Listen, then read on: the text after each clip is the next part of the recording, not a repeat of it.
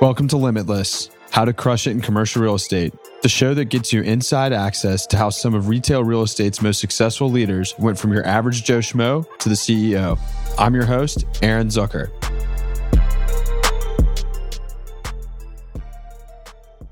Hey everyone, before we get started, I wanted to take a quick second to thank the guys at CashCM for making this podcast happen. They've brought Limitless from an idea to making it a reality, and I can't thank them enough for support along the way. If you're looking to get going on your own content creation journey or need help with your marketing, I'd strongly encourage you to reach out to them at CazCM.com. Scott Bitney is an interesting guy. He's confident in his work, but one of the most humble people I've ever met. He doesn't take himself seriously at all. And the first word that comes to mind when I think of him as a broker is that he's a grinder. He's an extremely tough negotiator. I would know. I've been on the other side of him on a deal before. But he also values relationships as much as anyone that I know. Writing handwritten notes and sending out gifts out of left field is not uncommon practice for him. This dynamic is what makes him so successful as a partner at Location Commercial Real Estate in St. Louis, a leading Midwestern brokerage firm. It's like he's the most interesting guy in retail real estate, especially when he tells us about he showed up to a showing one time shirtless. You'll want to hear that story and his insight. So without further ado, here's my conversation with Scott. Scott Bitney with Location Commercial Real Estate, principal out there out of St. Louis. Appreciate you joining Limitless as I squeak my chair while I give the intro. My bad. How you doing, man? Good. How are you? I'm good. You know, this episode I'm really excited about because I think everybody wants to hear the backgrounds based on the other 11 guests that we've had so far. But for me, I'm particularly excited because I know you so well. So it's going to kind of be an interesting banter, I think, because you and I like to give each other a hard time. As I said before we went on to starting the episode, though, I purposely didn't dig too much more about you because I think it's important that we get all the genuine information out there that somebody else may have been able to dig up if I did take advantage of getting to know you behind the scenes. So maybe you don't know me as well as you think. I actually, I was thinking about it while I was showering this morning of all times that I really don't. I don't know your family situation, how you grew up. So perfect segue. Let's get right into it. Where did you grow up? How were you brought up? What's the deal? I grew up in a small town outside St. Louis called Lake St. Louis. It's about 45 minutes outside St. Louis. Is there a lake? Yes, there is. So my dad grew up in Michigan. He was a huge water skier.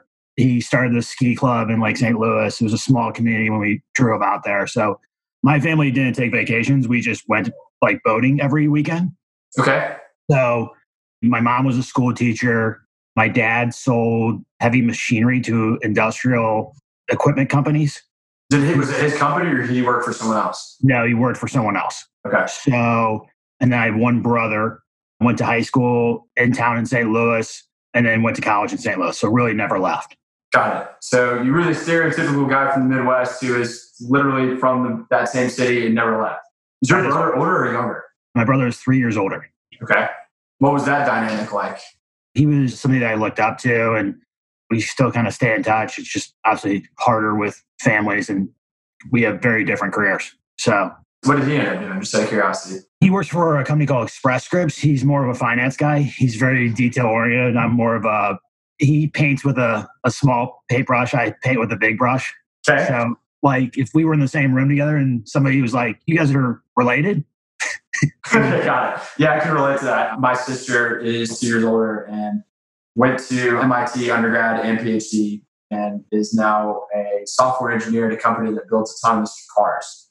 Good thing real estate's the best thing that ever happened to the C student, right? So I can totally relate to that. So you grew up in I would say, typical Midwestern fashion way, but you went to the lake every weekend. So that's actually a pretty interesting dynamic. And for those who are listening as opposed to watching us, Scott's got a long, really one of the best heads of hair in the industry. Long, good flow. It's a Saturday, as we talked about this. He's got his hat on, and he's totally a guy that comes across like he grew up on a lake, so you wouldn't be that surprised. That's actually a funny story because I never had long hair growing up. I would never think about wearing long hair. And one of the guys I used to work with bet me that I couldn't wear a ponytail to the New York ICSC. And that bet started in September. And I'm obviously most brokers in this business, a super competitive person. So I was like, all right, so he had to lose some weight and I had to grow a ponytail. So he ended up losing the weight and I had to wear this ponytail when it was about an inch. I wore it for a day at New York ICSC. I still have a picture actually next to Jared with this ridiculous ponytail. Jared Weiner? Yeah. I still remember like coming down from the hotel, staying in the Gansevoort, and there's two very attractive European women. And I'm like, I'm standing here with a 1-inch ponytail tied up in my head. And I look absolutely ridiculous, but I'm not going to welch on a bet. Good for you. That's a man of his word. Most brokers, now I will tell you, every good broker that I've talked to and every person who's good in this business and a lot of the people that I've had on the show are competitive. However, a lot of the people, the vast majority in this business really care a lot about what other people think. You clearly threw that out the window that day. Yeah. I mean, listen, I'm a person that what you see is what you get. I've learned over time, I'm very comfortable with myself. And I think it's important that you kind of be yourself. I think the more natural you are, the more you appeal to other people. Okay. No one appreciates somebody who's fake. Like, you can read through it. I want to make sure that I'm a genuine person and I get treated like a genuine person. And as someone who's gotten to know you very well over the last 4 or 5 years, I can totally attest to that. I kind of cheated on this test a little bit by knowing you better than I've known a lot of my other guests so far, but I will say that is as genuine as true as it gets. And I don't think anybody would dispute that. So you grew up water skiing in St. Louis. I mean, and you said you were competitive. You grew up playing sports, right? So I actually was a terrible athlete. So like, I was like good enough, but not like, I swam in high school just because obviously growing up on a lake, you better know how to swim. So I was good at swimming, but like most other sports, I wasn't very athletic. So I think my competitive nature kind of came through business, and I really didn't realize it until like looking back on it. I always had like a kind of a side gig. So give me some examples. Kevin Cush, for example, used to flip cars in high school, which was insane. So like when I was in middle school, I started cutting grass, and it was a big deal because no one would trust a 12 or 13-year-old to cut their grass. So I got a couple lawn jobs, and then I was like, I would go to school, and like we never sold candy at school. So I would go to this like clubhouse that was real close to my house, buy a bunch of candy and sell it to kids at school. And I got put in detention for it because I was, for some reason, the teachers didn't like the fact that I was like selling candy to other kids in the class, but I was making a fortune off it. Buy a push pop for 50 cents, I'd sell for $2. Can you define pop for those of us who don't live in the little Midwestern bubble? I'm giving you a hard time. This was just like a push pop. So like, you know, I thought you meant soda. No. So like just candy. Got it. So you got good margins. You weren't paying taxes. I mean, that sounds like a good opportunity. Cash business. So we'll take the teacher. I mean, you still must resent this teacher to this day for putting you in detention for that. I would. So my mom was a teacher. So like, I kind of got a little bit of a pass, but they were like, dude, you got to stop selling this candy. Wrong school, man. I liked where you're at with that. So I cut grass growing up, and I would say my dad like had some ups and downs in his career, and our family wasn't an allowance family. So if you wanted something, you had to go out and earn it by yourself.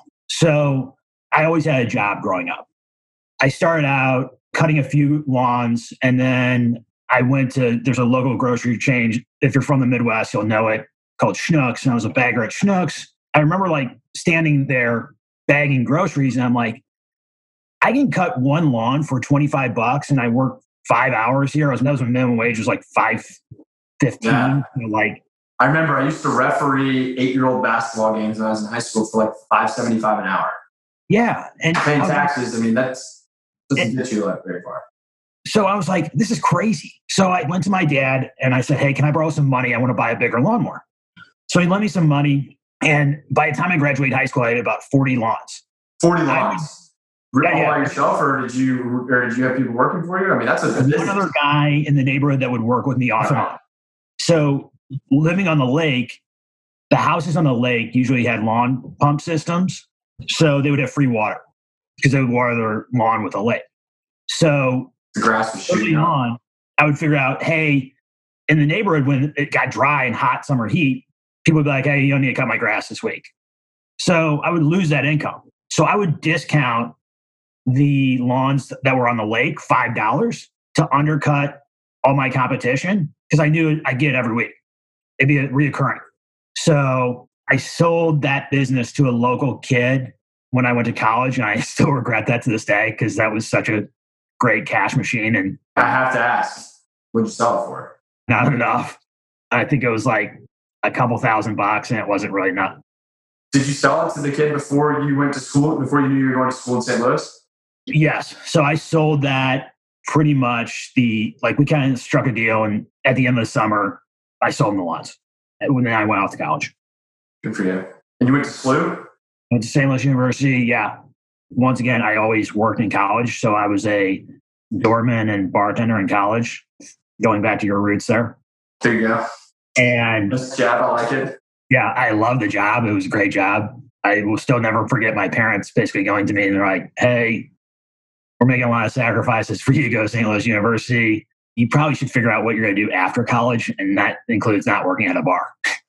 You know, you say that. I'm going to cut you off for a second. You say that. You jabbed me about the bar that I used to own with somebody that's in college. We actually sold it to the guy who had a degree from Alabama, who had an accounting degree and been a bartender ever since and did what your parents set out to do. And now he owns the bar.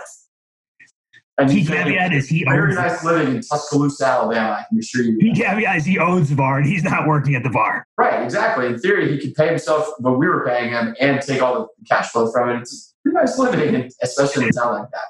So I had to throw the left foot back at you.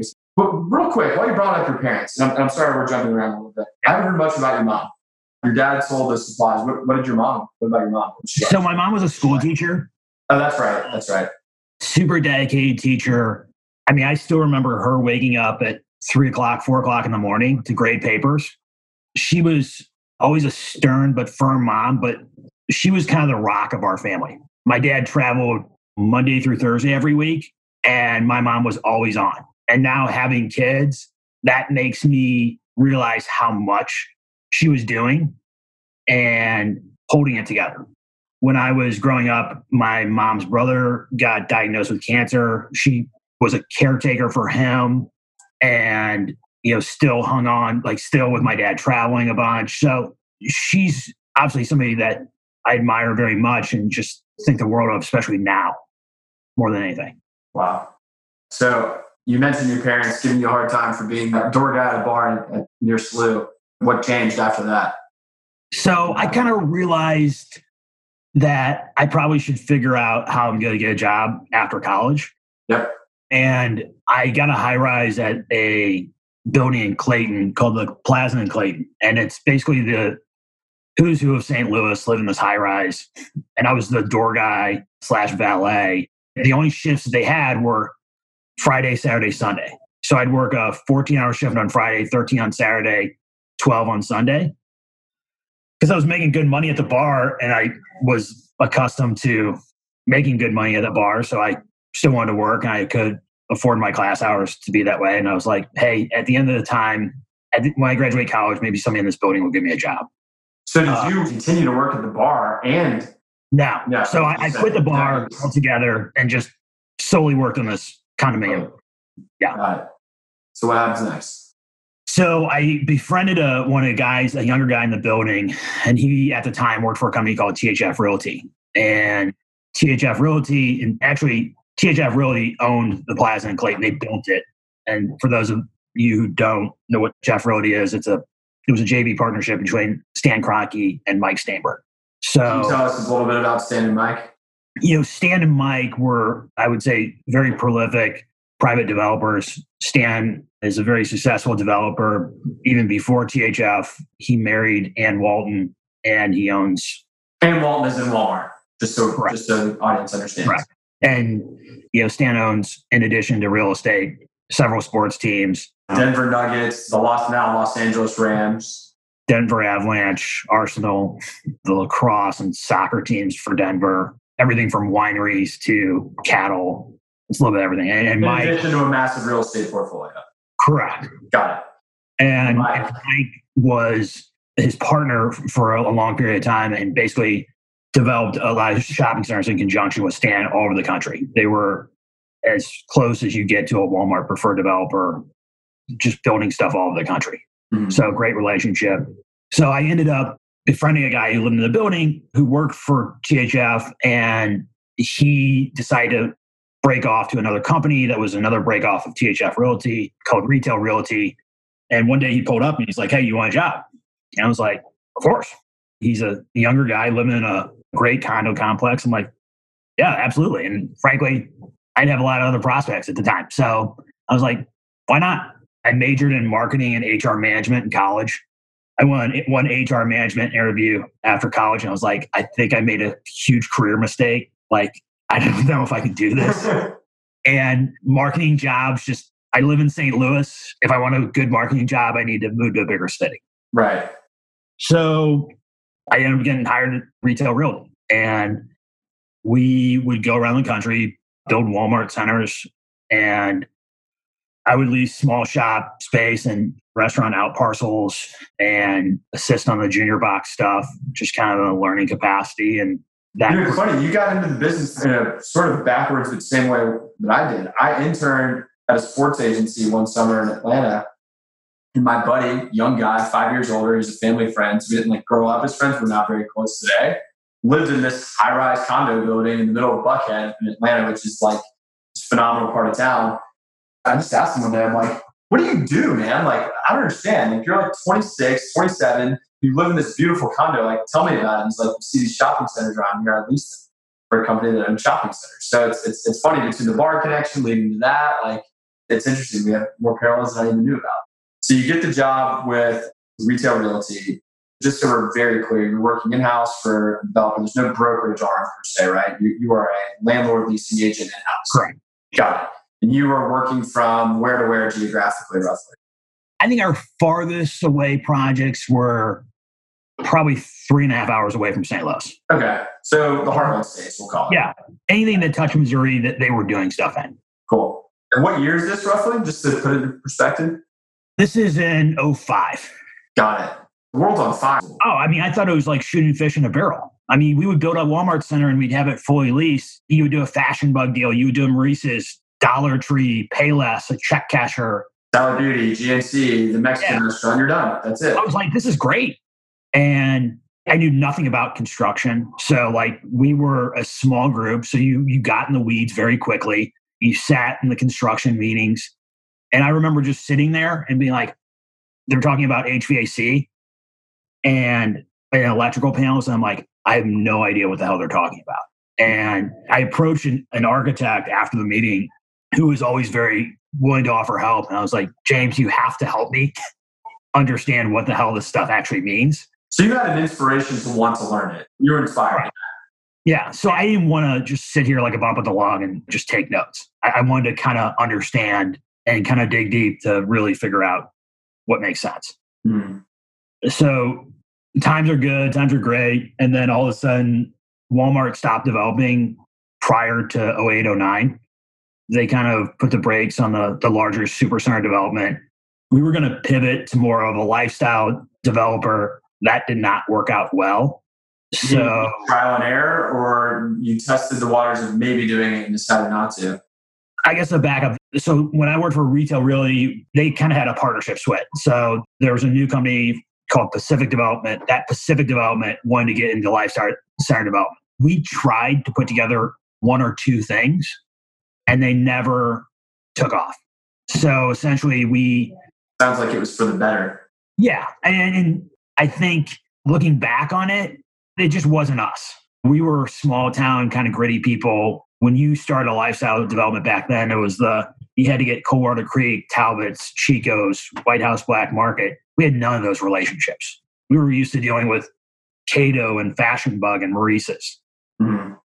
So long story short, 08, 09 happens and Pacific kind of pivots and I decided to look for a new job. I get a job at a company called Gundaker Commercial, which is a Grubb & Ellis affiliate in St. Louis. Doing brokerage. And it was run by a gentleman. The owner of Gundaker Commercial was a guy named Gordon Gundaker. He was a very successful residential real estate company that pivoted into commercial. And they were kind of in a tough spot. Their retail team had recently left, and the product that they had was, putting it fair, would be like an upgrade. And the gentleman who ran the company, he had a bank background, so he would do deep dives into people's financials and want letters of credit. And this is 08, 09. Like, people have no... Like, and the product that you're releasing, just to be clear, was dog shit? Terrible. Like, I mean, there was one center that was half built and to this day is still not built, but we were leasing the other half. And then there was also like a strip center in the middle of a 30-acre development that was built and the anchors like bailed. So we just had this random strip center in the middle of the field off the beaten path because the synergy was really going to be... That's a tough combo, right? Because you have tough products and that's okay, but you got to be willing to make deals on it. And when the decision makers are, you know, people who are investing tenants' financials because that's their background and that's what they're experts at, it's almost like they should be working on different products, or there needs to be some sort of divorce or separation between the product type and the analysis of finding tenants. I mean, I remember coming out of the recession when I was first getting started, I literally had tenants taking selfies of cash underneath their mattress as their financials. And that's what had to get deals done. Now, albeit the landlord wasn't putting in a ton of TI into the deals, but like, sometimes you got to get a little down and dirty and just give it a whirl. Like, dude, cut that ass's deal. And I remember like the idea back coming out of the recession was, okay, is the investment into the HVAC system of $5,000 worth it for this deal? Like, it wasn't considered a capital cost by a lot of people at that. Like, we may lose our $5,000 to invest in AC, which today it's just like, that's part of the upfit. Like, that's how this works. I was in that same scenario. Everything was factored in, whether it was, some of these spaces were shell spaces, and he was looking at it from, well, I'm providing all this work. And it's like, well, you typically have to do this for anybody, but it was just an extra layer. I look back on it and it's a learning experience. I mean, it's leasing good stuff is hard, but it's not as hard as leasing like terrible stuff. I mean, right. You have some good stuff sprinkled in there. I mean, you were in brokerage, so in theory, you could have worked on whatever you wanted. I mean, no, so like, I was hired by this company to lease their product and focus on leasing their product. They paid me a small salary to focus on that product, and then in addition, brokerage. And I came over with the guy who initially hired me and another young guy, and we were like a 3-person team. And I probably made the worst business deal of my entire life, because we agreed to split all of our commissions. And the guy who brought me into the business was going through a tough period in his life, and he really just wasn't working. So I was, in addition to this, whatever deal that I made, I was splitting it and I was getting a smaller percentage. And it was just a bad move. But listen, sometimes those falls in life kind of make you figure out how to get up and run faster. So when did you come to that realization? It took me about a year to be like, hey, this isn't for me. And frankly, I was making no money. Define no money if you can. I was making about $36,000. Got it. And it was a point in my career where I was like, hey, all my buddies were accountants or successful in their jobs, making, you know, double what I'm making. I kind of came to my point. I'm like, hey, should I really be doing this? Like, I'm not seeing the return on investment. And I was like, I'm going to give it one last shot, and I'm going to start looking for other options. Well, so, I'm going to challenge you for a second here, right? Because weren't you making pretty good money coming right out of school in 05, 07 with realty, with the Retail Realty guys? I mean, I got to pay the salary there as well. I got paid more, but I got to pay the salary. So I never reaped the true benefits of that uptick run of the 05, 06, 07 because I was paying my dues by learning. Got it. And yeah, bad timing there. Right. So before we get to hear about what you decide to do next, now that you're 4 or 5 years into your career at this point, you got to give us an embarrassing story from when you first got started. And I know you're not going to hold back, which I genuinely appreciate. And I think our listeners genuinely appreciate. So this goes back to, I was not making a lot of money, and I had a Chevy Blazer car that I had all throughout college and even when I had my lawn business. So we actually developed a project in my hometown, and my AC went out April 1st. So I'm like, I really don't have the money to replace my AC. I'll just gut it out. Like, how bad can the summer be? So it got pretty hot. I made the awful mistake of like liking blue shirts, which is when you have no AC, it's terrible. So I would go out about a half an hour before a showing, roll down all my windows, and drive with my shirt off. in like dress slacks and have my shirt hanging in the back. And I got there. I will never forget. I met one guy out there and he was early as well. So I show up, shirt off, toweling off in the parking lot, and I'm putting on my dress shirt and he's looking at me like, who are you? So there's my embarrassing story. That's up there, Scott. That is pretty high up there. That's a good one. Some pretty good pit stains over the first few years of your career too, I'm sure. Oh yeah. That's good. So something that's not as funny. It's 2000. What are we in? 2010 at this point, when you're doing brokerage on, let's call it, tough, shitty product. Yeah. What happens there? What goes on in your head next? I'm basically trying to figure out, hey, what's next up in my life? I was like, I really need to figure out how I either stay in this business or I pivot. And I was approached by a guy in St. Louis and he's like, hey, I'm thinking about starting a landlord representation team. I've heard a lot about you. I'd love to sit down with you. And I was dancing with him. And my big thing at that point in my life was, I need a mentor. I need somebody who's really going to teach me this business so I can go from where I am today to the next level. So he calls me, we dance, we're talking, and I'm about 85% there. And then I get a call from another guy in St. Louis who's currently my business partner. And he's like, hey, I think I'm going to join the St. Louis company, the L3 Corporation. And at that point, I'm sold. Because I was like... So we're clear, the first guy and the second guy were going to the same, or going to already own the same place. Correct. So the company dynamic for me changed. I had a great mentor with tenant representation, which I just started to get into. And I had a great landlord mentor with landlord representation. And for me, that was like, if I was going to really be successful in this business, I needed to become a student of the game again. So I think that was a big turning point in my career. And obviously, probably the biggest turning point in my career. That was your big break. Yeah. This was in 2010, I guesstimated. Is that about right? Yeah, that's about right. Okay. So you joined L3 in 2010. I'm starting to get more intimate with what happens next, but I happen to know some of the answers. But I did not know you back in 2010. So tell me what those first few years are like. You know, it's great that you had great mentors, and I'll just go ahead and say Ian and Craig, right? Ian Silverman and Craig Walensky. Just because you have great mentors doesn't mean the market's strong. Doesn't mean somebody's just going to give you deals. Tell us about those first few years in the height of the recession, making a company switch with no client list, right? I mean, did you bring anything with you? I had a few listings that I brought with me. Not a lot. That was probably the biggest learning curve of starting a landlord representation company. Did you have any tenants at the time? I represent Cato and Hibbins and a couple others, but small tenants. I think the big thing was I was reinvigorated by the new opportunity. I wasn't married. I didn't have any kids. And I was like, I'm going to go all in. It's a new start. I'm fresh. But St. Louis had some very good brokerage houses. So we were definitely kind of up against the ropes. But I think that having a new face and we had the opportunity of time to work on something a lot more than other people. Our biggest competitor had 80 listings. You know, when we have 5, we're going to dig in deep. Define we too. Was it just you, Ian, and Craig at that point?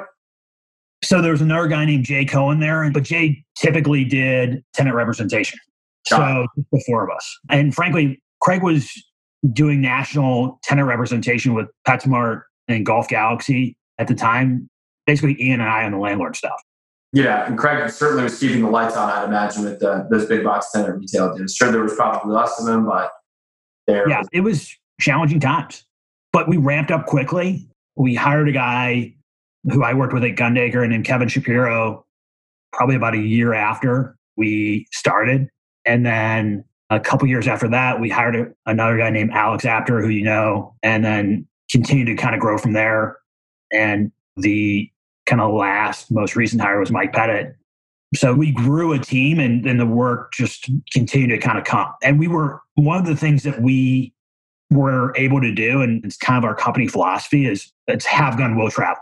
So we will go to the town that other people don't work or want to work in and be very successful. We did a center early on in a town called Russellville, Arkansas. I was working with a Witch franchisee in Springfield, Missouri, and they wanted to go down to Northwest Arkansas. And I met a guy who at the time worked for DDR in Fayetteville, Arkansas. And I was just working when we were kind of showing the space. And I was like, hey, do you guys ever do third-party listings? Do you have anything that is really you're really struggling with? And he's like, yeah, I got this center in Russellville, Arkansas. I can take a look at it. So Ian and I drove there on our way back to St. Louis. We ended up getting the listing. And at the time, it was a JCPenney, Belk, Hobby Lobby, and TJ Maxx just signed in the Goodies space, which was a big deal because that was when TJ Maxx first started doing small towns. So I'm like, this center is like, from our Walmart experience, you kind of got to know like what made up a good town. Like you can go into a small town and like get the feel pretty quick. So we ended up taking on the listing in the center, and we did a PetSmart deal, a Shoe Carnival deal, and Ross deal. And it actually got turnaround center of the year for DDR. And it was, looking back on it early on, was a huge accomplishment. And they ended up giving us other listings in other areas, just basically based on that performance. So your big break job was the jump over to L3, but the big break deal, which ended up turning into a domino effect, was picking up the DDR listing down in Russellville. Correct. That's what I love about, and something I've always been jealous of because I've never spent time on the brokerage side, but like, you went down to Russellville, Arkansas I love Witch Witch. This is no disrespect to Witch Witch, but at the end of the day, it's a 1,400 square foot tenant. It's not like these are big fees, but you service your client the correct way. One thing leads to another. You start getting active doing deals in this, at the time, probably felt like a super tertiary market. And that tenant roster is strong. I don't care where it is. And I'm sure that's probably the bullseye of that particular trade area. And there's validity to that market now as a result of the work that you did, and equally, if not more important, it helped you kind of pick up on a pattern and understand how these secondary and tertiary markets work that other people aren't paying attention to. And ultimately, you're doing what's at the core of your business, which is creating an extreme amount of value that, frankly, other people aren't willing to or just can't do. We did that early on. I would say, part of it I kind of learned at Gundaker was I couldn't compete in St. Louis. There were 5 other brokerage shops that were better, but nobody wanted to drive outside the city. And that's where I excelled. I turned in one of the cars I turned in had 385,000 miles on it. And I would just drive, and I get to learn these markets, and I got smarter over time. My mantra now is I don't come home until I have a deal. Like when I go out on the road, I am coming home with a deal. There is going to be some type of money I'm going to make. You got to give us more than that. Elaborate. What does that mean? What is your definition of a deal? It's not like you canvassed somebody one day and then got, held a gun to their head and signed a lease later that afternoon. No, I guess it's more the prospect of having a deal. So like, I don't know if it's going to be, but in my mind, I'm going to tell myself, hey, this is going to be a deal.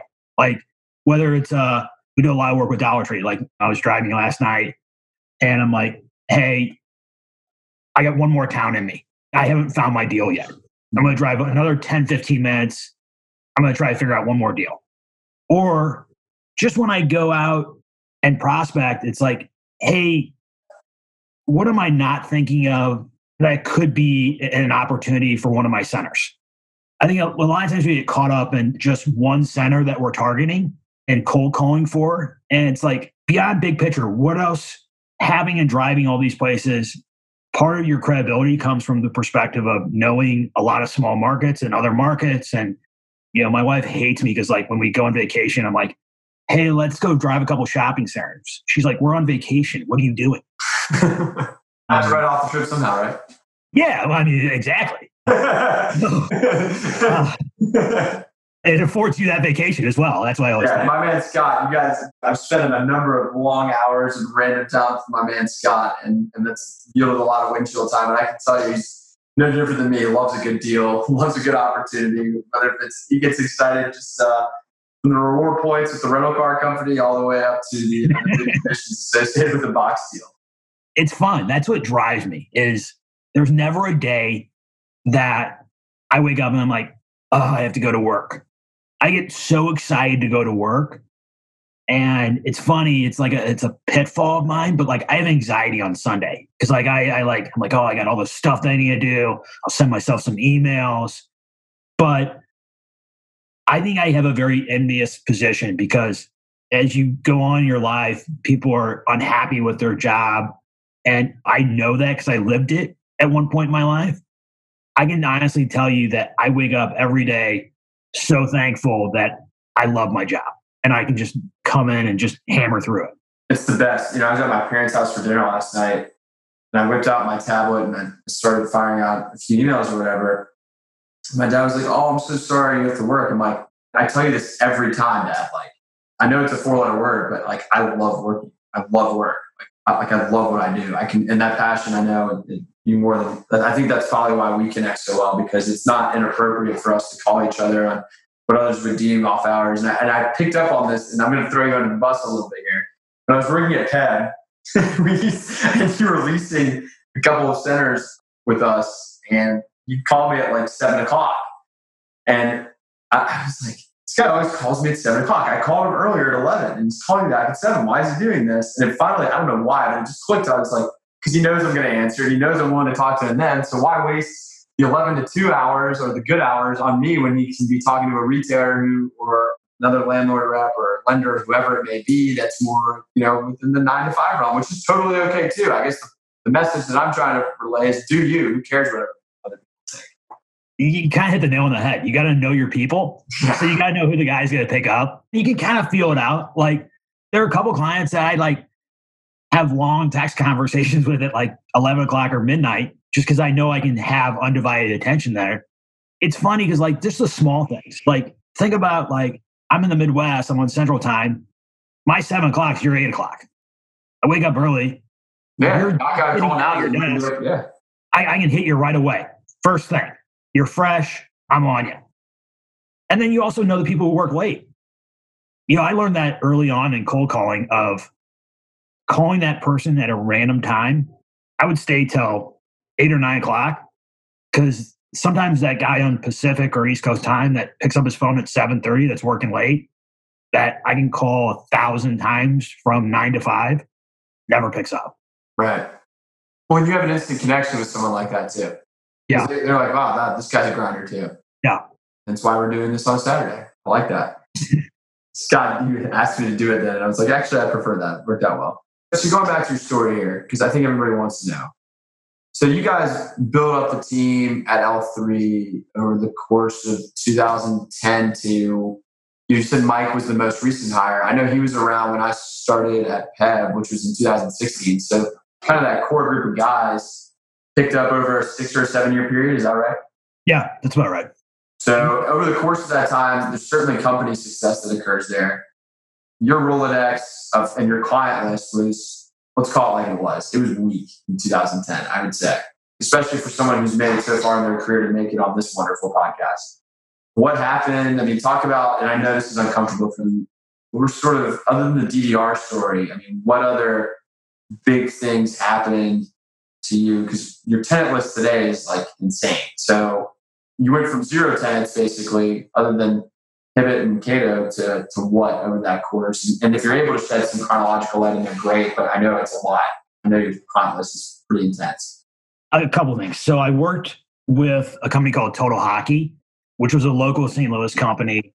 And it was run by one guy. And I approached him and I said, hey, would you ever consider a master broker type relationship? At that time, he only had stores in St. Louis and Chicago, but he was talking about going to DC, Philadelphia, Boston, and some other markets. So he ended up affording me the opportunity to do this. We built a great relationship. We went to Detroit as well. And Craig helped me with finding brokers in those areas because he had prior relationships there over the years. Sure. And I'm a young kid at this point. How old were you at that time? 32 years old, and I'm way over my skis here. I'm sitting in guy in the cars with the guys. You're way over your skates. Correct. Awesome. So, the pun was right there for you. Yeah. So because it was kind of a tough time period, I worked with guys who should have been working on this account. So I worked with a gentleman in Philadelphia named Steve Nigman. Steve's a tremendous broker, handles Target, Ahold, like just an unbelievable. He's a partner at Metro. Worked with a gentleman. Which for those of you who aren't familiar with Philly and that northeastern region, Metro is, they're a heavy hitter there. No other way of putting it. And he's a partner there, right? You said? Yeah. Yeah. So preeminent guy, preeminent shop. But inside of the recession. So Brandon, you to work with them. And he would probably throw it because he had a new client coming into town. Correct. I got to know these markets, and it was so great to basically drive these other markets, see how somebody else toured, see their materials, just kind of understand what's going on. And then in addition, I started to go to more ICSC shows. So typically I'd only gone to the Midwest regional show, which was Chicago, and there was like a local one with either being Kansas City or St. Louis. So I say, hey, I want to expand my horizons here. I'm going to start going to Dallas ICSC. Craig went down there because he was a master broker for PetSmart. I joined him on a couple of times, and it got me outside of my box of St. Louis. So I started to befriend people and started to really focus on those Northeast relationships and South relationships.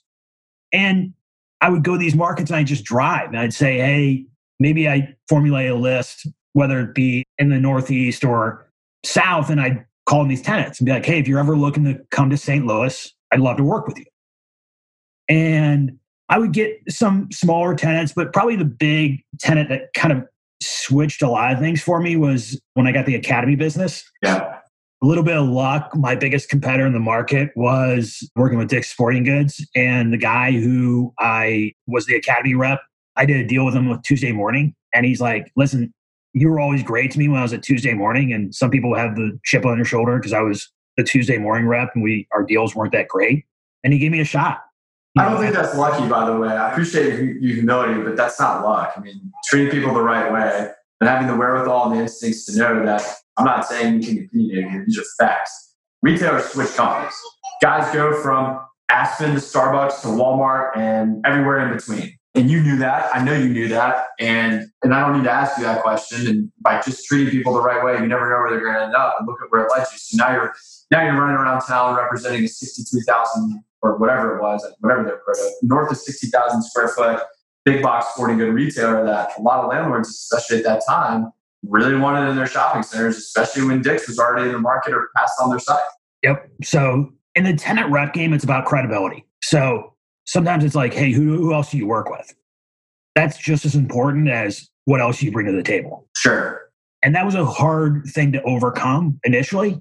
What was your mix like of tenants that you were representing at the time prior to Academy? It was all small town tenants, like very random.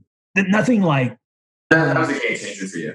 Oh, absolutely. Yeah. And the great thing about working with Craig was he taught me kind of the nuances. Type A personality, the details were everything. And I still believe that to this day. Like, I can overanalyze the hell of how I tour, but you have one day or 2 days with that person to show them why this site makes sense. You better be there at the right time, come in the right way, know everything and anything about that center, because you got one shot. And those details, it's funny because like that's the great thing about working on both sides of the table on landlord and tenant representation, because I think both sides of the table don't get enough credit for what they do. People don't appreciate brokers. Yeah. Unfortunately, not as much as we'd like, but there's a lot that you do when you're a great tenant rep broker. And learning that over time and continue to learn that over time. Our business constantly is changing. Like, I think it's interesting where I've seen it evolve in my career where the head of real estate made the decisions and then it went to the head of operations. Yeah.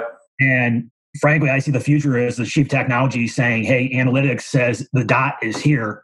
We need to be here. So that continuing to change and that cycle continue to change is going to be key. And how you adapt to that is going to be... Guys, he's offering up some pretty cutting edge information for free here. I would strongly recommend, if you haven't fallen asleep up to this point in the podcast, to take a few notes on that. Reverting back to your time at L3. So you pick up Academy... and some other big box retailers. I guess I gave away the answer to the test, but and other, we'll call them prominent national retailers that really any tenant rep broker with the pulse would want, like the Chases of the world and some of the others, come into your client list. This happens over the course of 2015, 16 through... When did you pick up Academy? Was it 2016? Is that right? Probably a little early, like 14, 15. Okay. And you pick up some of the other big guys. Who have I not mentioned over that course, over the next 3 or 4 years? Who have I not mentioned? At Home, Chase Bank, Discount Tire, Shoe Carnival, Joanne. Yeah, strong list. So at this point, you're now humming. I mean, you've built up a nice team. Of course, you don't own L3, but you're considered a leader within the organization for helping bring in some of the key guys like Mike and Alex Apter and Kevin and some of those guys. And you guys have a really successful run. You individually have a phenomenal run. And you've got the ideal broker business, meaning Scott Bitney as his own entity. What happens next? What happens from 2016 to today? And sort of what are your thoughts on the success that you've been able to have? And so about a year ago, we started Location, and it was essentially just a transition period. Craig was looking to slow down, and I'm a younger guy, and Ian's in the middle of Craig and I's age. So we thought it best to kind of part ways, and because we really wanted to grow the business. We want to grow and continue to expand the business. So we started this company a little over a year ago, and it's been challenging, but a ton of fun. When you look back on it, it's hard being an owner, but it's exciting at the same time. And I think the biggest thing is you stop thinking about yourself as a single broker, and you start thinking about how can we all be better? And other headaches, I'm sure, that you didn't realize that you were signing up for, like, oh, our website needs to be improved, or this person's having an HR issue, or what are we going to do about our quarterly taxes? Like things that you probably, I mean, sure, you had some exposure to because you were 1099, right? Before you were an independent contractor, but if you had some exposure and they've been multiplied by how big is the organization? How many guys do you have at Location? How many people? So we have 7 brokers and we have 4 admins. Right. You got 11 mouths to feed plus their families at this point. Yeah. So what challenges have been the most exciting about that? Because a lot of people that listen to this show, I mean, let's just put it out there. They're all thinking about, everybody wants to go on their own one day, or at least a lot of them. What are some of the plugs and thoughts and keys that they should be thinking about that are both exciting and, the contrary, may make them think twice about doing it? Because entrepreneurship is cool and sexy right now. It may not be in 5 years, especially after this whole COVID situation. Who the hell knows? So everybody wants to be an owner, but I think, like you said, there's a lot that running the day to day, nobody sees. Nobody sees like the hours that you spend on your employee manual or independent contract agreement, or negotiating your insurance rates. And I'm a deal junkie. That, in my opinion, is miserable, but it's part of being an owner and you have to step that up. I think that the great thing is you can also guide your vision more as an owner. It's kind of your baby that, hey, where do you want to take this thing? I think that that's kind of the most exciting thing, is thinking about tomorrow and the day after and figure out where we want to go. Obviously, these times recently have been challenging, but how do we double down and figure out how we're still around and make this a brand? So I think it's really important to not focus. Listen, we're all individual brokers. So we all have that mentality of like an us, or a me mentality. But if you think about some of the prominent firms, that brand is so powerful. So how do we build that brand and take it to the next level? Yeah, and I think I'm fortunate. We've had a little bit of exposure to that on Limitless. David Burnbury obviously comes to mind on what he was obviously instrumental in building up the shopping center group. And there's just so little doubt in my mind that Location and what you guys are doing there will eventually be whatever you and Ian and the rest of the team collectively decided to become. And I cannot wait to be a first-hand witness and maybe even get some inside scoop on what's happening before the rest of the world hears about it. And there's no doubt in my mind that you'll get there, but we do have to continue to make sure that the world knows that you're human as well. So what are your weaknesses? How do you navigate them? So especially now that you're an entrepreneur in addition to being a broker. I think a work-life balance is one of my biggest weaknesses. Good, bad, and different. I don't really have any hobbies, but I think that you have to kind of decompress and take away. I got 2 young kids now. I need to make sure that that's an important key in my life, and trying to run a business and be a great husband and dad is hard. And I think, I travel a ton. I'm on the road, and I look back to, frankly, my upbringing and say, I need to be around more. So has COVID been a blessing in disguise in that respect? 100%. I can't tell you how much time I've spent with my kids when we were barbecuing for lunch, just hanging out with them in the middle of the day, taking 30 minutes to an hour to go swing on the swing or go play baseball or something like that. It's been great. That's great, man. I'm excited for you to do that. All right, so we're starting to get into a little bit, if you couldn't tell by the last question, and I know you're an experienced listener of the show, which I greatly appreciate. We are going to start hitting you with a little bit more rapid-fire questions. They're rapid-fire in the sense, but I expect good answers from you. No skipping out. So what's the craziest deal you have ever worked on? So I did a deal in Joplin, Missouri. I was leasing a center for Kimco, and we had a former 11,000 square foot Shoe Carnival outparcel. And I've been trying to get a hold of this group based out of Texas called Cavenders, which is a Western wear company. The guy who ran Cavenders' real estate department is Mike Cavender. He's one of the three brothers who now run the company. And I've been trying to hunt this guy down forever. I thought it'd be perfect for the space. I went down to Fort Smith, Arkansas, cold call him, and I got to know his manager pretty well. And since Mike did not work in the corporate office, he was always on the road or traveling. And so one day I'm driving back to St. Louis. It's about Friday at 2:00. And I get a call from the store manager and he's like, "Hey, Mike's coming. He'll be at the store in 2 hours. I'm like, do I turn around? Do I not turn around? Of course I turn around. Yeah, so I drive back to Fort Smith, Arkansas. Yeah, you're an addict. Nothing wrong with that. You and Mike, we strike a deal. And then this huge tornado, devastating tornado. Joplin, that's right. Joplin. Yeah, I'd been working the shit out of this box. Like, it was almost too big to split. You really needed one user. And I was getting all these phone calls in Vegas from like people that I'd been cold calling forever. Like, I want a spot in Joplin. I want a spot in Joplin. I want to be in your center. And I'm like, what's going on?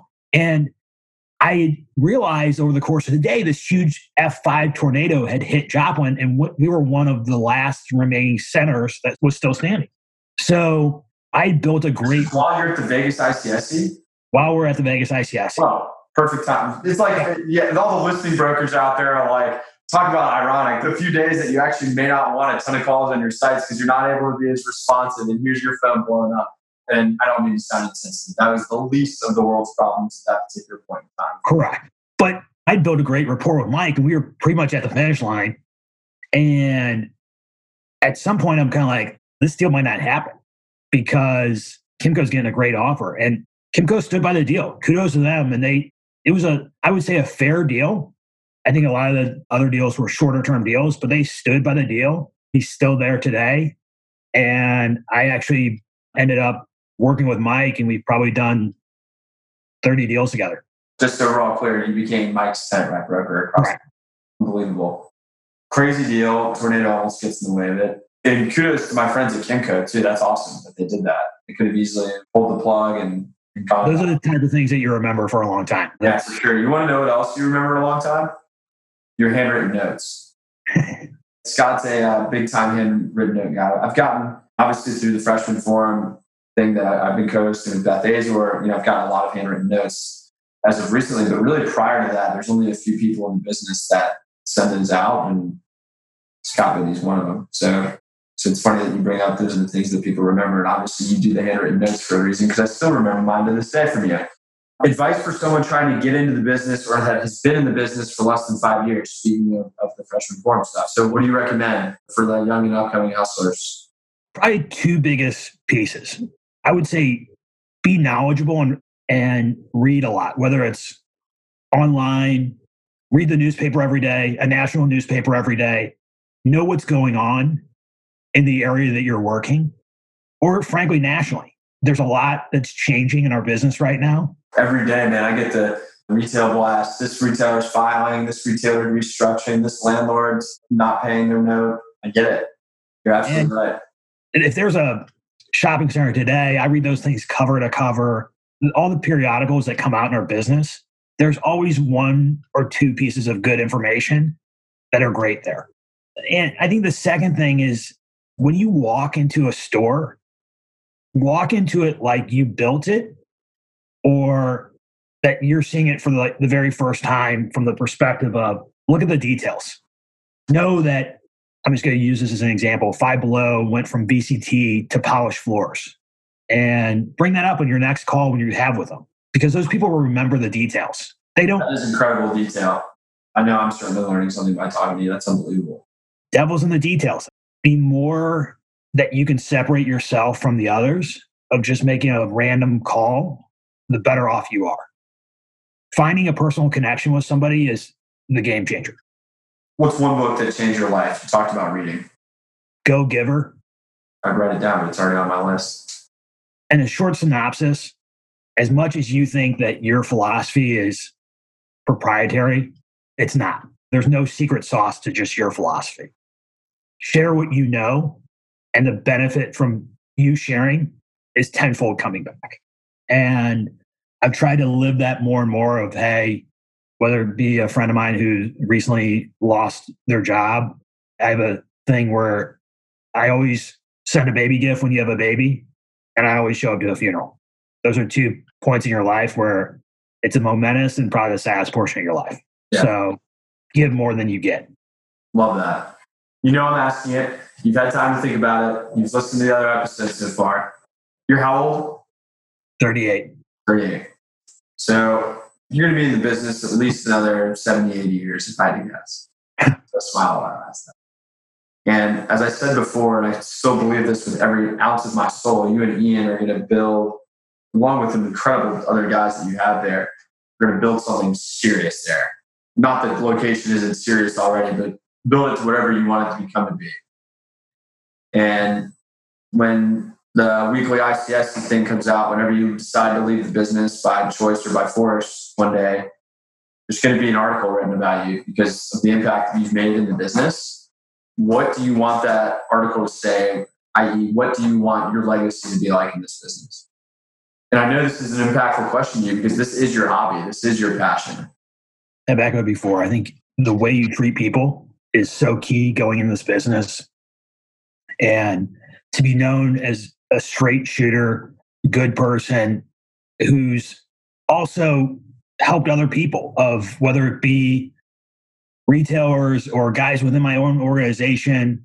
I want to strive to be that mentor that I sought out so heavily when my career started to change. And there's also the philosophy of, I've lived in St. Louis my entire life. I love seeing people be successful, opening a new business. I love feeding off of other people's success.